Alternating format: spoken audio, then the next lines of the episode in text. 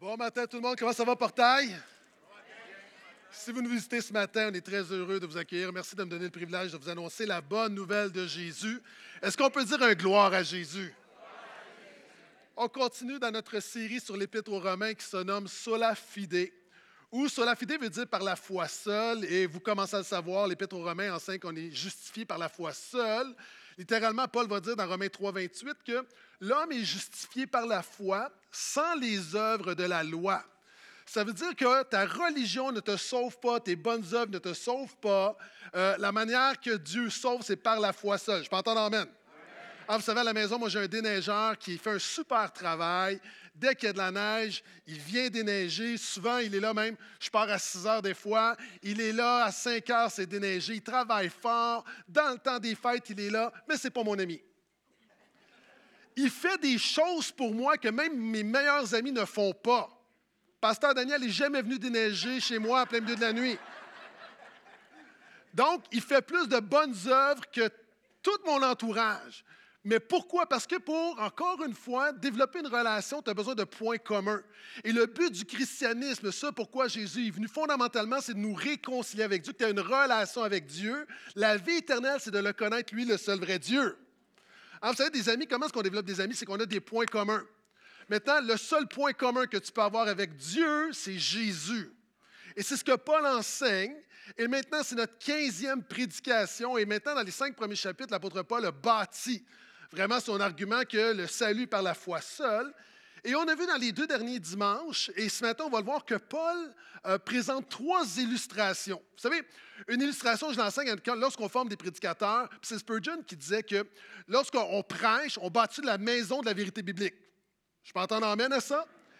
Mais est-ce que as-tu remarqué que ce que tu te rappelles, c'est les illustrations? Ah, des fois, j'enseigne la grosse théologie, puis l'histoire que quelqu'un se rappelle, c'est mon chat quelque part. Comme. Pourquoi? Parce que les illustrations, c'est la fenêtre qui fait entrer la lumière dans la maison. Et Paul, après avoir parlé, vraiment donné de la théologie robuste, qui est très, très pratique, il donne trois illustrations. La première, on l'a vu, c'est que l'illustration du baptême, comme dans le baptême, on est sous l'eau et on ressort de l'eau, lorsque tu te convertis, lorsque tu crois en Jésus, tu passes de la mort à la vie. Est-ce que déjà c'est ton expérience? Deuxième illustration, il a parlé de l'esclavage, c'est-à-dire qu'on était esclave du péché. Quand tu viens à Jésus, tu es libéré de l'esclavage du péché. Maintenant, sur ta vie, tu as un bon maître. C'est Jésus qui règne sur ta vie. Est-ce que je peux entendre Amen? Et maintenant, il va faire une autre analogie qui est très proche de l'esclavage, le mariage. Une blague, c'est une blague, c'est une blague. C'est une blague. Et le titre de la prédication ce matin, c'est Marié à la loi ou remarié à Jésus. Marié à la loi ou remarié à Jésus. Donc, Paul donne une illustration de la vie chrétienne qui est semblable au mariage. Donc, Romains 7, le verset 1 à 6. Je lis dans la Nouvelle Bible seconde. Je lis dans la colombe, pardonnez-moi. Colombe. Donc, euh, pour nos amis qui n'ont pas leur Bible, vous pouvez suivre sur les écrans. Si vous avez trouvé Romains 7, dites Amen. Voici ce que dit la parole de Dieu. Ignorez-vous, frères, je parle à des hommes, à des gens qui connaissent la loi, que la loi régit l'homme aussi longtemps qu'il vit. Ainsi, une femme mariée est liée par la loi à son mari tant qu'il est vivant, mais si le mari meurt, elle est dégagée de la loi qui la liée à son mari. Si donc du vivant de son mari, elle devient la femme d'un autre homme, elle sera appelée adultère. Mais si le mari meurt, elle est libérée de la loi, elle n'est donc pas adultère en devenant la femme d'un autre.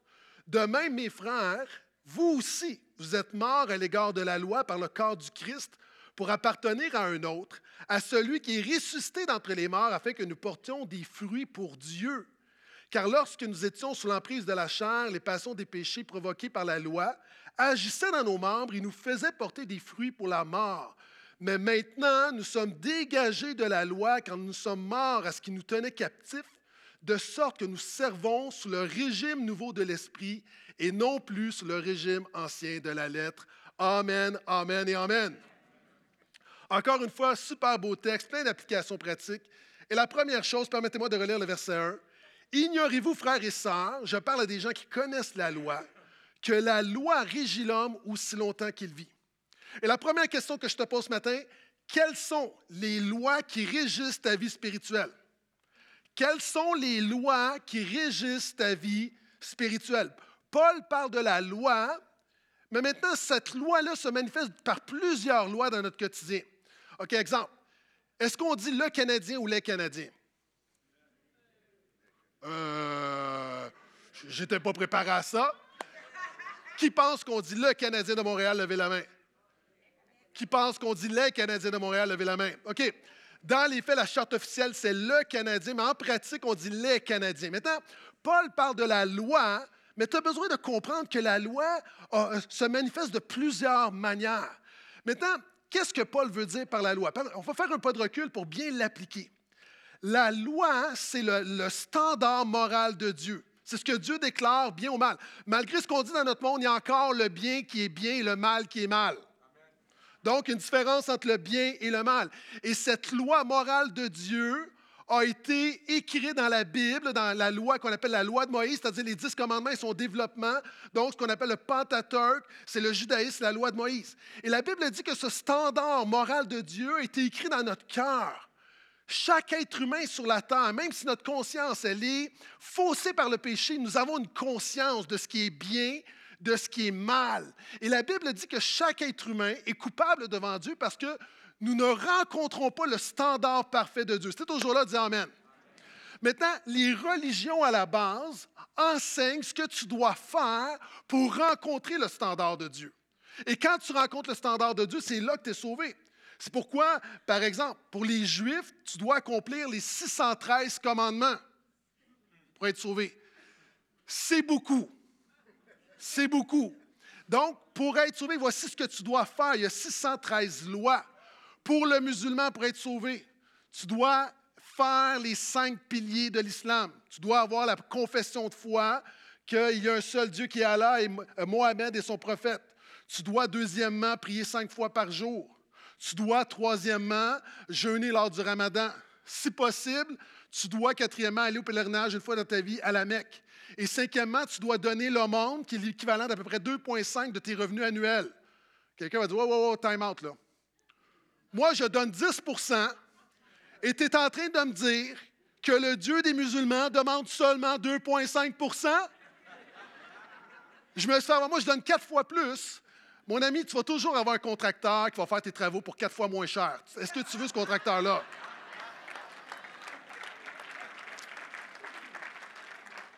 Mais ce n'est pas mon message, ce n'est pas mon message. Dans l'hindouisme, dans le bouddhisme, on va dire, voici les lois que tu dois faire, c'est-à-dire, tu dois t'améliorer parce qu'il y a réincarnation par réincarnation, puis tu dois sortir du karma pour parvenir au nirvana, donc ce que tu dois faire. Puis en passant, des gens qui nous visitent ce matin, tu dis, ouais, mais tu ne devrais pas dire ça parce que ce n'est pas politiquement correct d'exalter le christianisme au détriment des autres religions. Euh, on, tu sais ce qu'on dit, c'est qu'il y a, y a plusieurs religions, qui mènent tous vers un même Dieu. Non. Euh, vous savez, c'est intéressant parce que toutes les religions ont donné un crédit à Jésus, ont donné du crédit à Jésus. Les musulmans reconnaissent que Jésus est un prophète.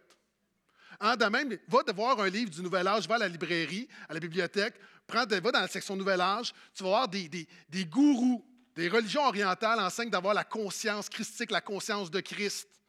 Hein, même les bouddhistes vont dire que Jésus est un Bouddha. Donc, toutes les religions ont donné du crédit à Jésus. On a dit Jésus, c'est un chemin. Hein, les musulmans vont dire Jésus, c'est un chemin.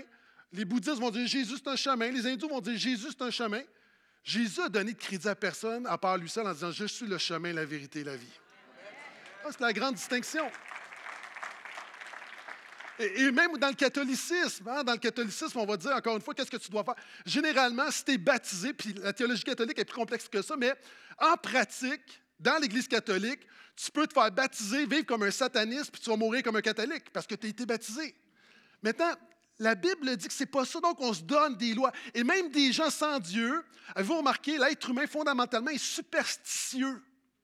Même des gens qui disent, là, moi je ne crois pas à ton Jésus, sont superstitieux. Ils se donnent des lois spirituelles. Hein, il y a des choses qu'on doit faire, qu'on ne doit pas faire. Il y a des sportifs super intelligents, super talentueux, qui, avant de faire leur partie, ont 10 000 rituels. Pourquoi? Parce qu'ils pensent que ça va mettre les bonnes grâces de Dieu de leur bord. Hein, combien de gens vont dire, par exemple, si tu rouvres un parapluie dans un bâtiment, ça porte malchance? Si tu es nerveux présentement, tu as vraiment besoin d'écouter cette prédication. Est-ce que tu penses vraiment qu'en ouvrant un parapluie dans un bâtiment, tout à coup, Dieu regarde le diable et dit Let's go, tu peux y aller? C'est pas comme ça que ça fonctionne. Donc, voyez-vous, on se donne des lois.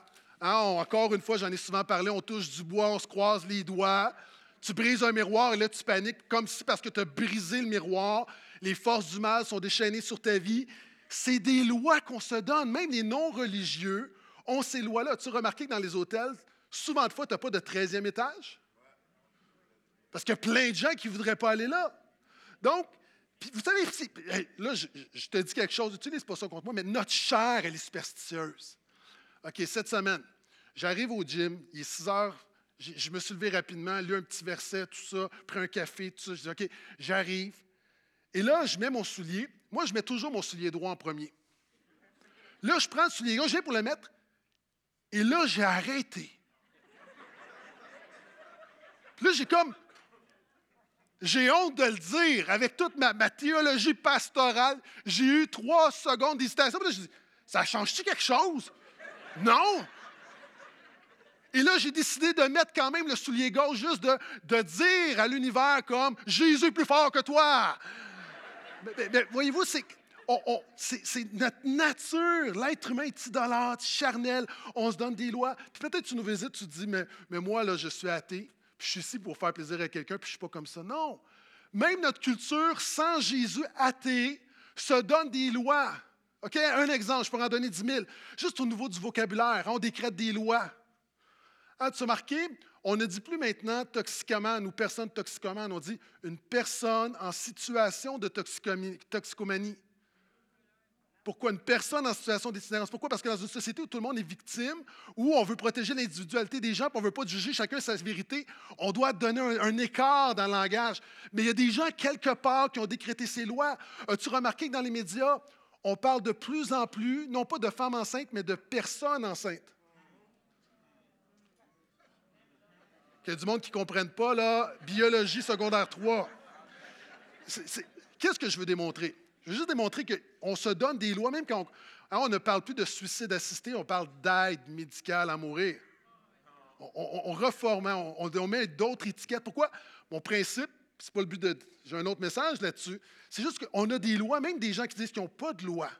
Hein, on ne parle plus de mère porteuse, on parle de gestation pour autrui. Je ne l'invente pas. Il y, a, des, lois, mais ces lois-là reflètent quelque chose. C'est qu'on veut être inclusif. Puis il y a quelque chose, puis voilà ce qu'on fait. Donc, et même toi en tant que chrétien, tu es légaliste, même toi en tant que chrétien qui connais Jésus, tu fais des affaires parce que tu penses que ça va influencer la faveur de Dieu sur ta vie. Permets-moi de te relire une citation que j'ai déjà citée.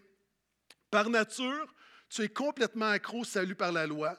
Même après être devenu chrétien, ton cœur est encore accro au salut par les œuvres. Notre chair, elle a été formatée on trouve ça difficile de croire qu'on peut recevoir une bénédiction sans avoir fait quelque chose pour la recevoir. Et c'est pourquoi les chrétiens souvent rajoutent plein de lois. Et j'en ai souvent prêché, je fais rapidement, mais on se rajoute plein de lois. Pourquoi? Parce qu'on est loi colique.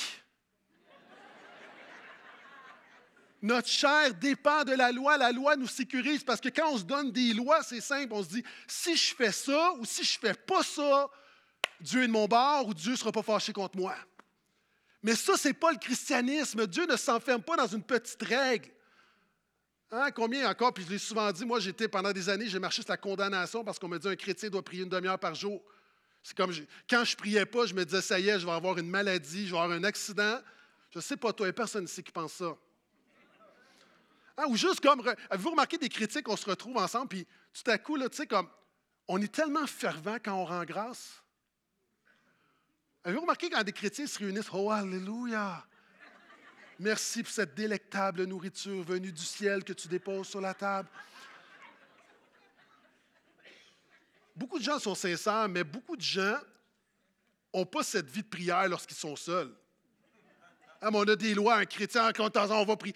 Est-ce que je dis qu'il ne faut pas? Non, je dis juste qu'on se met des lois, on rajoute des choses, puis si les autres ne le font pas, hein, un bon chrétien, des gens, on décrète, un bon chrétien ne boit pas d'alcool, un bon chrétien, dans certains milieux, ne mange pas de porc. Dans certains milieux, un bon chrétien, des chrétiens doivent porter le voile. On établit, on ajoute des lois. Encore une fois, un bon chrétien ne devrait pas écouter la musique du monde. quelqu'un commence à savoir si quelqu'un est sauvé? Ah, il a fait la prière de repentance. Tu as remarqué le langage faire? La repentance, elle est fondamentale. Repentance à foi. Mais ce n'est pas parce que tu fais la prière de repentance que tu es nécessairement dans la repentance qui sauve. Est-ce que je peux entendre amène à ça? Donc, cette loi-là que Paul parle, elle régisse nos vies spirituelles. Et voici ce que Paul va dire. La loi régit l'homme et la femme aussi longtemps qu'il vit. Ça veut dire qu'il s'est produit quelque chose pour le chrétien où ces lois-là ne devraient pas contrôler ta vie, ne devraient pas régir ta vie. Exemple, supposons que je meurs. Personne n'a dit Amen. Merci. Je suis dans le corbillard. On va à mon enterrement, on va au cimetière. Euh, finalement, on est en retard. Les gens des pompes funèbres conduisent un peu vite sur l'autoroute 640. À un moment donné, ils ne veulent pas arriver en retard. La police les arrête à 125 km/h. Le chauffeur dit ben, C'est pas nous, c'est le gars en arrière, c'est qu'on va être en retard à ses funérailles. Est-ce que la police va me donner l'étiquette? Non. Pourquoi? Parce que lorsque tu es mort, la loi n'a plus d'emprise sur toi. Et la Bible dit qu'il s'est produit quelque chose en Jésus. Il y a une mort spirituelle qui fait que toutes ces lois religieuses, de superstition ou d'idéologique n'ont plus d'emprise sur celui qui est en Jésus. Amen. Et voici ce que dit la parole de Dieu. Versets 2 et 3. Ainsi, une femme mariée est liée par la loi à son mari tant qu'il est vivant. Mais si le mari meurt, elle est dégagée de la loi qui l'a liée à son mari. Si donc du vivant de son mari, elle devient la femme d'un autre homme, elle sera appelée adultère. Mais si le mari meurt, elle est libérée de la loi, elle n'est donc pas adultère en devenant la femme d'un autre. Voici notre histoire. Sans Jésus, nous étions mariés à la loi. Notre mari, c'était Monsieur Loi. On était en mariage avec Monsieur Loi. Monsieur Loi est un homme très rigoureux. Monsieur Loi est un homme qui était insensible à nos faiblesses. Monsieur Loi, avant de partir travailler le matin, nous donnait une liste de ce qu'on devait faire durant la journée. Voici ce que tu dois faire au niveau du ménage. Voici une liste. Voici une liste de ce que je veux avec les enfants. Il faut que les enfants soient propres, brosser leurs dents. Il faut que les enfants aient fait leurs devoirs, tout ça, pas de chicane. Tout. Voici la liste. Il faut que tu t'entraînes en même temps parce qu'il ne faut pas que tu prennes trop de poids. Il faut que tu sois en forme. Donc, Monsieur Loi est un mari très rigoureux, mais on était dans un mariage extrêmement difficile parce que c'est un mariage qui était basé sur nos efforts. Et à chaque jour qui se présentait devant nous, on était incapable d'accomplir la liste de M. Loi. Il y avait trop à faire, c'était trop difficile. Et à chaque fin de la journée, quand M. Loi, notre mari, revenait à la maison, on était épuisé, on n'avait pas fait la moitié de ce qu'on devrait faire. Et lorsqu'il arrivait à la maison, M. Loi n'est pas compréhensif. La première chose qu'il faisait, il faisait une évaluation de la situation. Et à chaque fois que M. Loi revenait à la maison, alors qu'on était misérable dans son mariage, c'est chaque jour est un jour de condamnation, parce que c'est un jour où nous ne sommes pas à la hauteur. C'était toujours avec moi, dis Amen. Jamais, dans tout ce qu'il nous demandait, c'était jamais fini, on n'en faisait jamais assez. Il demande, M. Loi demandait la perfection. Et le pire, c'est qu'on était coincés dans ce mariage-là. On était coincés dans ce mariage-là. Mais la Bible dit que c'est produit quelque chose. Regarde le verset 4.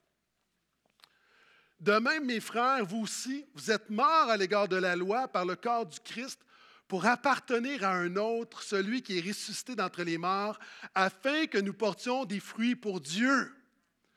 Il est arrivé quelque chose, Monsieur Loi est mort. Nous sommes remariés avec Monsieur Grâce. Le chrétien est marié à Jésus. Il s'est produit quelque chose. À la croix, il y a quelque chose qui est mort. Lorsque Christ dit Tout est accompli, il y a quelque chose, notre rapport à la loi, à la religion, à la superstition a été brisé. Quelqu'un devrait dire Alléluia.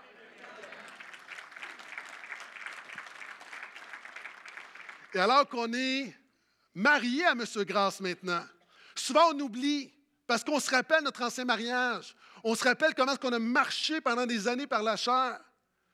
Et quand Jésus revient à la maison, il voit la maison n'est pas parfaitement propre. Il voit que les enfants, encore une fois, c'est le chaos. Il voit qu'on a fait brûler le souper. Et on n'est tellement pas à la hauteur, nous sommes tellement pécheurs que même on a flirté avec le facteur. Nous sommes indignes de M. Grâce.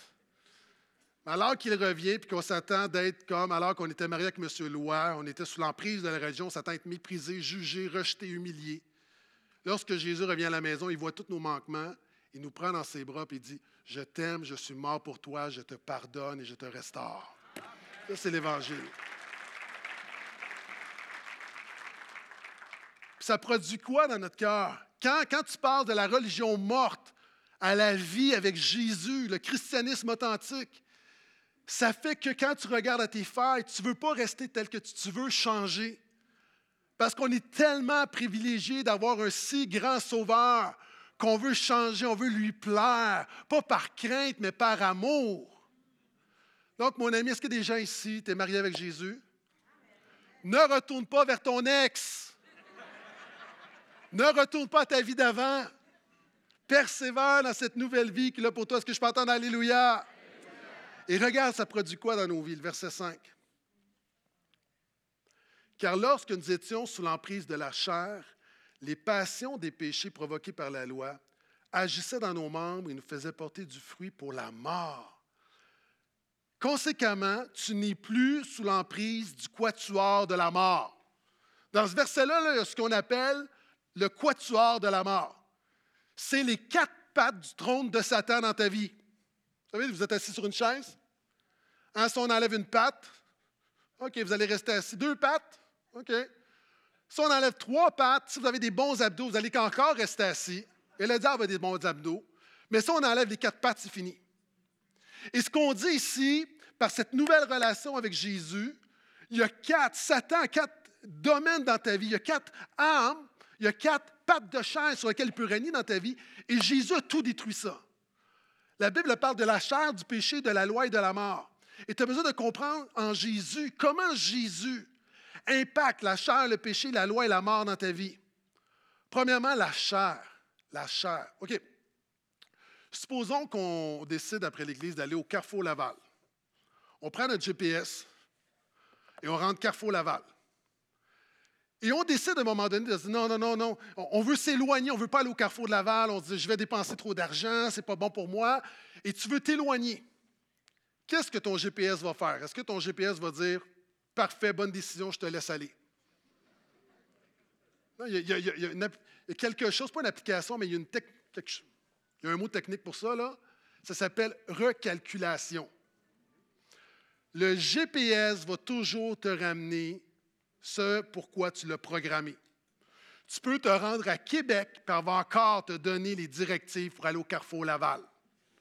Tu peux te rendre à New York, puis tu vas, non, turn left, turn left, turn left, elle va vouloir te ramener. Pourquoi?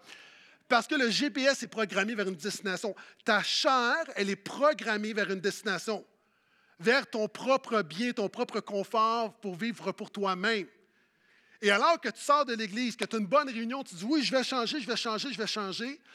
Il y a toutes sortes de situations dans ta vie, puis ta chair va toujours recalculer toutes les circonstances de ta vie, toujours pour te ramener dans le péché. Tu as besoin d'une nouvelle programmation. Quand tu viens à Jésus, il déprogramme ta chair, puis programme l'esprit, une nouvelle destination. Tu ne vis plus pour toi-même, tu vis pour la gloire de Dieu. Ça change tout. Et c'est ce que ça dit. Et ça dit que ça change en même temps notre rapport au péché. Vous savez, on aime le péché. Tu sais, souvent, les, les chrétiens, on est là. Non, le péché, là, c'est le fun. C'est pour ça qu'on aime ça. Hein, c'était plate, personne ne pécherait. Non, on aime le péché. La, la, notre chair nous donne ce qu'on veut. Et ça prend quelque chose de puissant pour nous amener à délaisser nos péchés. Chacun ici, là, on a nos péchés mignons, là, et ça prend quelque chose de puissant. Vous savez, moi, à un moment donné, des fois, je suis intense. Puis des fois, quand, j'aime quelque chose, j'aime quelque chose intensément. À un moment donné, j'ai eu une phase de bagel. Vous savez, par Montréal, on est réputé comme ayant les, meilleurs bagels, parmi les meilleurs bagels au monde, Fairmont, Saint-Viateur. Puis, est-ce que vous, êtes là? Et là, là, je suis parti sur une passe de bagel, là, mais la bagel manie, la bagel manie. Ma femme arrivait les 12 bagels, ça passait, le bagel, déjeuner, souper, dîner, ah ouais, la nuit, le bagel. Bagel, bagel, bagel, bagel. Appelle-moi M. Bagel. J'en ai tellement mangé que je suis plus capable de voir un bagel. Le cœur me lève. OK, j'en ai tellement mangé, j'en suis dégoûté. Il y a quelque chose dans nos vies à un moment donné, quand le Saint-Esprit est à l'intérieur de toi, on a tellement mangé du péché. C'est Ézéchiel qui va dire que Dieu amène un dégoût du péché. Ça, c'est surnaturel. Il y a des choses qu'on aimait sans Jésus, des choses qui amenaient la mort, qui n'étaient pas pour la gloire de Dieu, puis d'une manière surnaturelle, progressive, des fois drastique, des fois progressive, Dieu amène un dégoût de ce qu'on chérissait auparavant. Ça, c'est l'Évangile. Et une des choses que tu devrais prier, alors que tu aimes ton péché, c'est Seigneur, donne-moi un dégoût pour mon péché. Alors que j'aime mon péché, parce que ça part toujours du cœur. Souvent, on veut changer, on veut changer, on veut changer, puis on se donne toutes sortes de méthodes et des choses que je dois faire. la transformation spirituelle ne commence pas par faire, elle commence par un nouveau désir. Elle commence par de, nouveaux appétits. Et commence à prier du Seigneur, donne-moi un cœur pour toi. Donne-moi un cœur pour ce qui est pur, ce qui est saint, ce qui est beau, ce qui est noble. Donne-moi un cœur pour ta gloire. Et donne-moi un dégoût pour tout le reste. Et c'est ce que Jésus fait. Et la Bible dit, encore une fois, en Jésus, la loi. Donc, Là, le diable, il y a deux pattes de partie. Là, il, se il, promène, il est déséquilibré. Et la loi. OK. Je donne un exemple. Est-ce qu'il y a des hygiénistes dentaires ici? Levez la main, hygiénistes dentaires. Non? Je sais qu'il y en a quelques-uns à l'Église. Dentistes? Non? OK, ça nous manque. Il faut prier pour ça. On a besoin de dentistes au portail. Prions pour des dentistes au portail. Tu sais, ton, enfant, qu'est-ce que l'hygiéniste dentaire, le dentiste va dire à, à tout le monde quand il va pour la soie dentaire. L'affaire à tous les jours. Ça, c'est la loi. OK, est-ce que vous avez des enfants comme ça, vous autres, qui tu demandes, puis ils disent Oui, oui, puis ils ne font pas, ils ne font pas, ils ne font pas. Puis quand ils ont leur rendez-vous, le matin même, ils tentent d'effacer 374, 364 jours de soie dentaire intensivement, comme tu peux pas. Tu peux peux pas effacer. Pourquoi? La loi, c'est à chaque jour. Puis à un moment donné, tu as du retard. Puis tu ne vas pas y arriver, mon ami. Tu peux faire un blitz, il te reste rendez-vous deux heures avant ton rendez-vous, tu ne vas pas y arriver. Puis ça risque d'être gênant. Maintenant, ça, c'est la loi. La loi, c'est qu'on n'y arrivera pas. On n'y arrivera pas. Puis on, a beau. Puis ceux qui sont sans Jésus, puis dans toutes les religions, alors que tu approches de euh, tu, te, Mais non, tu ne vas pas y arriver parce que tu as passé une vie. Jamais tu vas, tu vas influencer la balance. Alors que Jésus te dit, viens tel que tu es. Tu n'as pas besoin de t'améliorer. Tu es ici ce matin, ta vie est tout croche. Tu n'as jamais passé la soie dentaire spirituellement dans ta vie. OK, on va l'essayer quand même. OK? Tu n'as pas besoin de te changer avant de venir à Jésus. Tu n'as pas besoin de t'améliorer avant de venir à Jésus. Tu n'as pas besoin de paraître beau pour venir à Jésus. Viens à Jésus avec tel que tu es, avec tes péchés, ta crasse, tes manquements. Il t'aime, il va t'accueillir, te pardonner, te changer. C'est l'Évangile.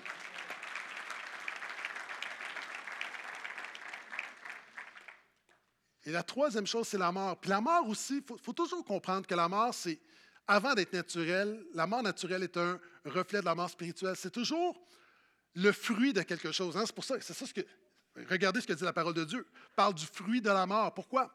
C'est jamais juste comme ça. Hein? Il y a un homme qui, euh, avait un, grand terrain. Il était, à, il côté d'un dépotoir. Puis euh, l'homme a décidé à un moment donné, il s'est dit, OK, je devrais mettre une haie de pommiers pour cacher le dépotoir. Donc, à la limite du dépotoir, il il a planté des pommiers. Et de l'autre côté, pour que ça soit symétrique, il a aussi fait une haie de pommiers. Donc, des deux côtés, ça demeure des pommiers. Les pommiers ont grandi, puis à un moment donné, il se dit Bon, mais c'est le temps de la, récolte. Il va du côté du dépotoir, puis il se dit Mais en même temps, ça camoufle tout, puis donc, il prend, prend la pomme, puis il dit Une pomme, c'est une pomme. En peu importe, une pomme, c'est une pomme. Croque la pomme, elle est mauvaise, mauvaise, ça goûte amer, ça goûte. L'homme est un peu surpris parce qu'une pomme, par nature, c'est une pomme. Donc, il dit peut-être que c'est la sorte de, la sorte de pomme, puis il va de l'autre côté, puis la pomme, elle est sucrée, succulente. Et l'homme a réalisé qu'encore une fois, ce qui détermine le goût de la pomme, c'est les racines de l'arbre. Vous savez, la mort, tu ne peux pas être enraciné dans la chair, le péché, puis penser avoir la vie en Dieu. C'est toujours le, produit de quelque chose. La vie est toujours le produit de quelque chose. Et la Bible dit l'emprise du diable sur ta vie, c'est toujours la chair, le péché, la loi et la mort. Et c'est ça que Jésus est venu briser. Et comment marcher dans cette vie-là, en terminant, verset 6. Mais maintenant, nous sommes dégagés de la loi, car nous sommes morts à ce qui nous tenait captifs. écoute ce que dit la parole de Dieu. Tout ce qui te tient captif, peuple de Dieu, tout ce qui te tient captif en Jésus, tu es mort à ça. Tu es mort à ça. Ça veut dire qu'il n'y a plus de pouvoir. Ces choses ont le pouvoir que tu décides de leur donner. C'est ce que la Bible dit. Ce qui te, si tu es un chrétien, enfant de Dieu, les choses qui te tiennent captive, c'est que tu leur donnes le pouvoir de te tenir captif. La bonne nouvelle dit que Jésus t'a libéré. Donc, de sorte que nous servons sous le régime nouveau de l'Esprit et non plus sous le régime ancien de la mort. Donc, voici la clé de la parole de Dieu de ce matin. Vis sous le nouveau régime de l'Esprit. La vie chrétienne, c'est d'apprendre à vivre sous le nouveau régime de l'Esprit. On parle de nouveau régime. En passant, un régime, on voit souvent comme ça, comme une diète, un régime, c'est simplement des règles alimentaires. C'est un régime, c'est un, type d'alimentation qui gouverne notre vie. C'est ça un régime. Et la Bible dit qu'il y a un nouveau régime. Donc, de l'esprit. C'est-à-dire, avant, on était sous le régime de la loi, maintenant, on est sous le régime de l'esprit. On a vécu un changement de régime. Par exemple, qui ici, et là, il n'y aura pas de jugement, il n'y a plus de condamnation pour ceux qui sont en Jésus-Christ, vous payez encore avec de l'argent liquide. Levez la main, laissez la main. Wow, beaucoup de personnes qui vivent sous l'Ancien régime. Ah, puis là, il y, a, comme deux régimes, c'est-à-dire tu as le régime de la carte, puis autrefois, tout le monde, on était sur le régime liquide, puis là, il y a comme, il y a deux régimes. Et de la même manière, il y a deux régimes. Il y a le régime de la loi et le régime de l'esprit. Il y a un nouveau régime, il y a un changement en Jésus. Et la Bible dit, ce changement-là, c'est de l'ancienne à la nouvelle alliance. C'est quoi la différence entre l'ancienne alliance, avant Jésus, et la nouvelle alliance avec Jésus? Il y a trois changements fondamentaux qui prennent place. Et tu retrouves ça dans ce que le prophète Jérémie, Jérémie 31 à 34, qui annonce cette nouvelle alliance. Premièrement, nous sommes passés du charnel au spirituel. Ça veut dire quoi? Ça veut dire que avant Jésus, le croyant qui voulait obéir à la parole de Dieu, c'est un peu comme la différence entre un, un voilier, un bateau à voile ou un bateau à moteur. Le chrétien, c'est celui qui a reçu un moteur à l'intérieur de lui pour lui permettre de vivre pour la gloire de Dieu. C'est pourquoi le christianisme, ce n'est pas comme je rame, je rame, je rame, je travaille fort. Non, tu as un moteur. Le Saint-Esprit est à l'intérieur de toi. Est-ce que je peux entendre amène à ça? La deuxième chose, on est passé d'un régime de l'obligation externe où il y a la loi et on doit l'obéir à une motivation interne. Par le Saint-Esprit à l'intérieur de toi, non seulement il te donne la capacité d'honorer la parole de Dieu, mais il te donne le désir d'accomplir la parole de Dieu. Pourquoi le chrétien se réjouit de la parole de Dieu? OK, l'exemple. OK, qui ici, quand tu payes tes impôts, vous savez, tu finis l'année, puis finalement, tu te rends compte que, OK, il faut que tu envoies un 1000, un 2000, un 3000, tout dépendant, ou un 20 000 si tu es très riche. OK? Toi, qui, lorsque tu fais le chèque ou tu fais le virement, tu dis Alléluia. Ah, merci Seigneur de vivre au Québec où, avec cet argent, on va financer les écoles, les hôpitaux, il va y avoir des nouveaux ponts. Alléluia. Je te rends grâce pour l'impôt que je paye. Pas beaucoup de monde qui font ça. Mais le Saint-Esprit te permet de faire ça avec la loi de Dieu. Avant, on faisait les choses parce qu'il faut les faire, mais maintenant, par le Saint-Esprit, on fait les choses parce qu'on veut les faire et on est content de les faire pour la gloire de Dieu. Donc, un chrétien, lorsqu'il oublie la parole de Dieu, il ne fait jamais à contre-cœur. C'est la différence entre la religion morte et le christianisme. Tu ne fais pas les choses à contre-cœur, tu le fais avec cœur. Parce que Dieu te donne un cœur nouveau. Est-ce qu'il y a des gens qui ont reçu un cœur nouveau ici? Et c'est là, puis souvent, il y, a, une phrase cliché qu'on dit que le christianisme, ce n'est pas une religion, c'est une relation. OK? C'est un cliché parce que dans les faits, de manière objective, la parenthèse, le christianisme est une religion. C'est-à-dire une religion, c'est tout ce qui, ce qui, nous relie, qui rend un culte à Dieu. Quand les chrétiens disent, D'ailleurs, même, la Bible dit dans Jacques que la religion pure et sans tâche, c'est de prendre soin de la veuve et de l'orphelin. Bon. Mais quand les chrétiens disent ça, qu'est-ce qu'on veut dire? On dit qu'en fait, on, reconnaît que pour beaucoup de gens qui se disent religieux, c'est une religion morte. Et le christianisme, fondamentalement, ce n'est pas une religion des choses que je fais, c'est une relation personnelle avec Dieu. Et ça change tout. Le Saint-Esprit te permet, t'amène dans cette relation avec Dieu. Exemple, c'était la Saint-Valentin il n'y a pas longtemps.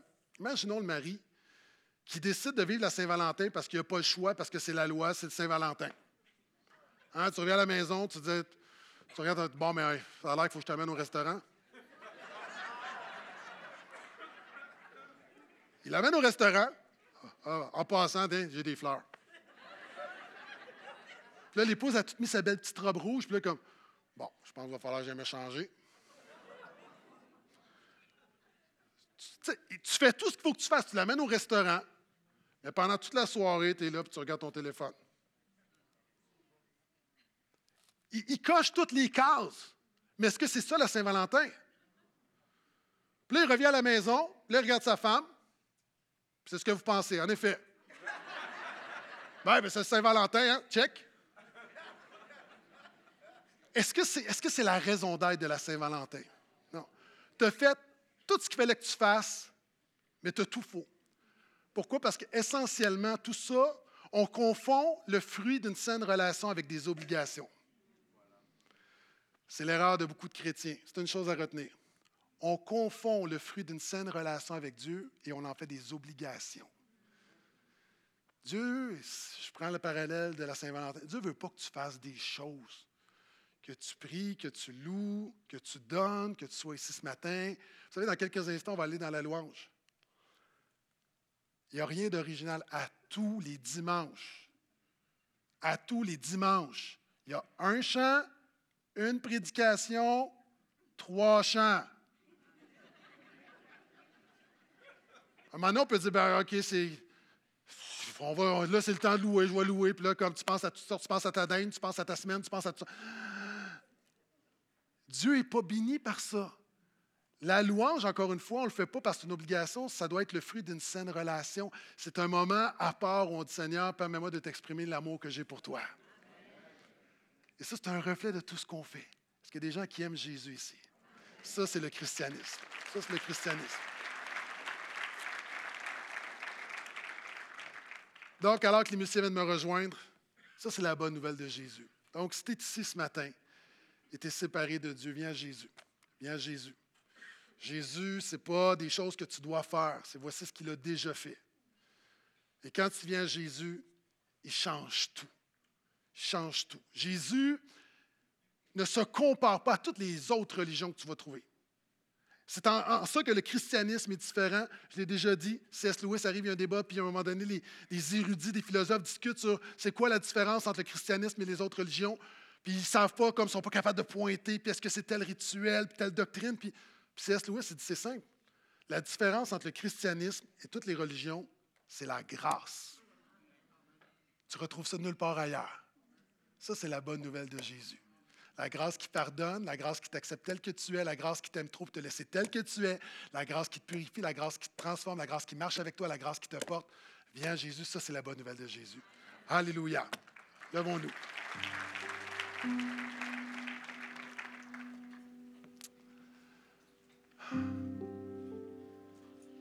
Seigneur, merci.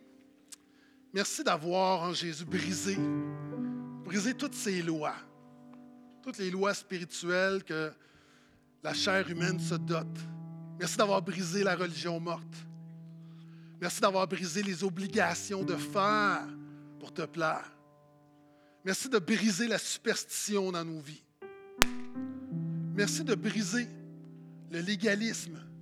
Merci de briser toute cette conception de voici ce qu'on doit faire, ce qu'on doit faire, et ma prière et notre prière, c'est que tu nous donnes un cœur pour toi.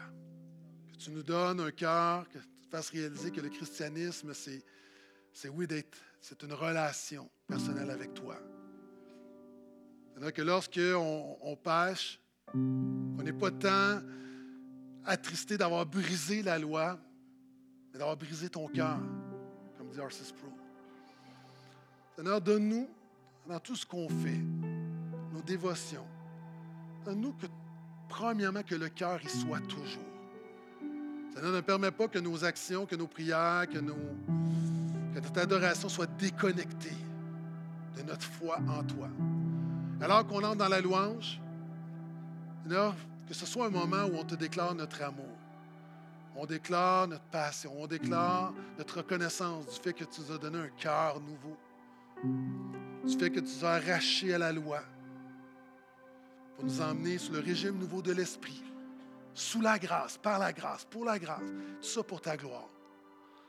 Donc, en terminant, je prie pour des gens ici qui ont besoin de venir à Jésus. Saint-Esprit attire, attire à Jésus, attire à la croix. Attire. Fais naître repentance, foi, vie nouvelle. Et je prie pour tous ceux qui se déclarent chrétiens. Seigneur, donne-nous, donne-nous de réaliser le privilège que nous avons d'avoir une communion vivante avec toi.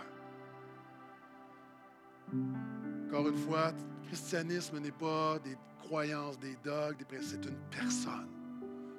Jésus-Christ, le Fils de Dieu. Donc, apprends-nous à t'exalter, apprends-nous à t'honorer, apprends-nous à t'aimer plus que toute autre chose. C'est notre prière dans le beau nom de Jésus et l'Église dit Amen.